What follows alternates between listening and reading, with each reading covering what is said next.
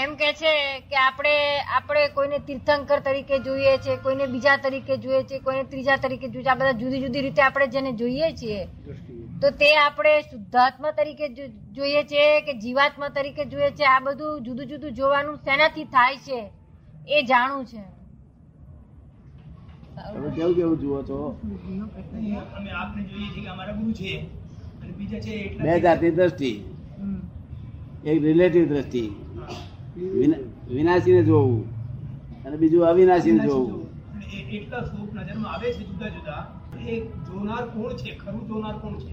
કે આ જે જુદા જુદા સ્વરૂપ બધા નજરમાં આવે છે તો એ જોનારો ખરો કોણ છે એમ પૂછે છે. એ શુદ્ધાત્મા છે કે આપણો રિલેટિવ પોઈન્ટ એ શુદ્ધાત્મા જોનારો છે કે આપણું રિલેટિવ પોઈન્ટ જોનારો જોનારો નહીં. શુદ્ધાત્મા જોનારો નથી. શુદ્ધાત્મા જોનારો નહીં. આ તો અહંકાર જોનારો અહંકારને આપણે માનવું જોઈએ? હા હા. અહંકારનું આપણે માનવું જોઈએ? જો. એમ એમના કહેવાથી આપણે જુદા જુદા જોઈએ? અહંકારના કહેવાથી આપણે આ બધું જુદું જુદું જોઈએ તેનું માનવું જોઈએ આપણે? આપણે માનવું ના જોઈએ. એ તો અહંકાર અહંકાર જુએ છે. અહંકાર જોઈએ છે. ખરું જોવાનું તો ખરું જોવાનું તો જ્યારે શું થવાનું પ્રેમચંદભાઈ. તમે તમે પ્રેમચંદ ને જોઈ શકો. ત્યારે ખરું જ્ઞે તમે જ્ઞેય અને જ્ઞાતા થાવ તારે દાડો વરે. આ તો તમે જ્ઞાતા થયા છે આ બધું જ્ઞેય છે. એ ચાલે છે જુદા જુદા માણસોનો જુદા જુદા રૂપમાં એમને આ તો ના છે. જુદા જુદા રૂપમાં જુદા જુદા નામથી આપણે એમને પૂજા કરીએ અને એમને પુકારીએ અને એમાં પ્રતિ અને વિકૃતિ જોઈએ. જોઈશું. એ બધું શું? આપણે વિકાસ થશે. તો એ માટે આપણે જોવું નથી જોઈએ બધું શું કરવાનું? એ એમ કે છે કે આપણે જુદા જુદા રૂપમાં બધાને જોઈએ. દે કોઈ દેવને કે કોઈ ગમે તેને જુદા જુદા રૂપમાં જોઈએ અને પછી એની કૃતિ વિકૃત- વિકૃતિને આપણે જોઈએ. કૃતિ એની અને વિકૃતિને આપણે જોઈએ. તો એ બધા જે વિકારો થાય છે.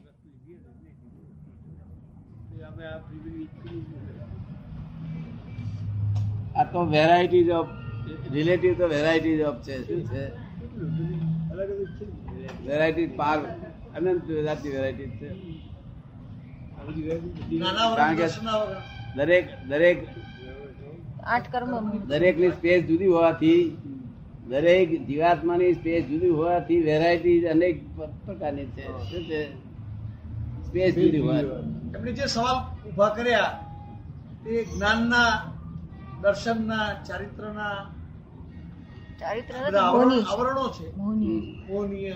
એક પેલા જ્ઞાનાવરણ દર્શનાવરણ મોહનીય અંતરાય આ જે બધા જે આઠ કર્મો છે એ આવરણો જે આવરણો છે એ એમના સવાલનો જવાબ રૂપે છે એમ પૂછે છે.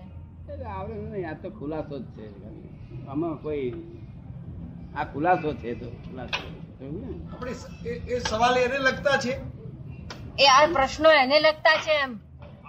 આ આવરણોને લગતા છે.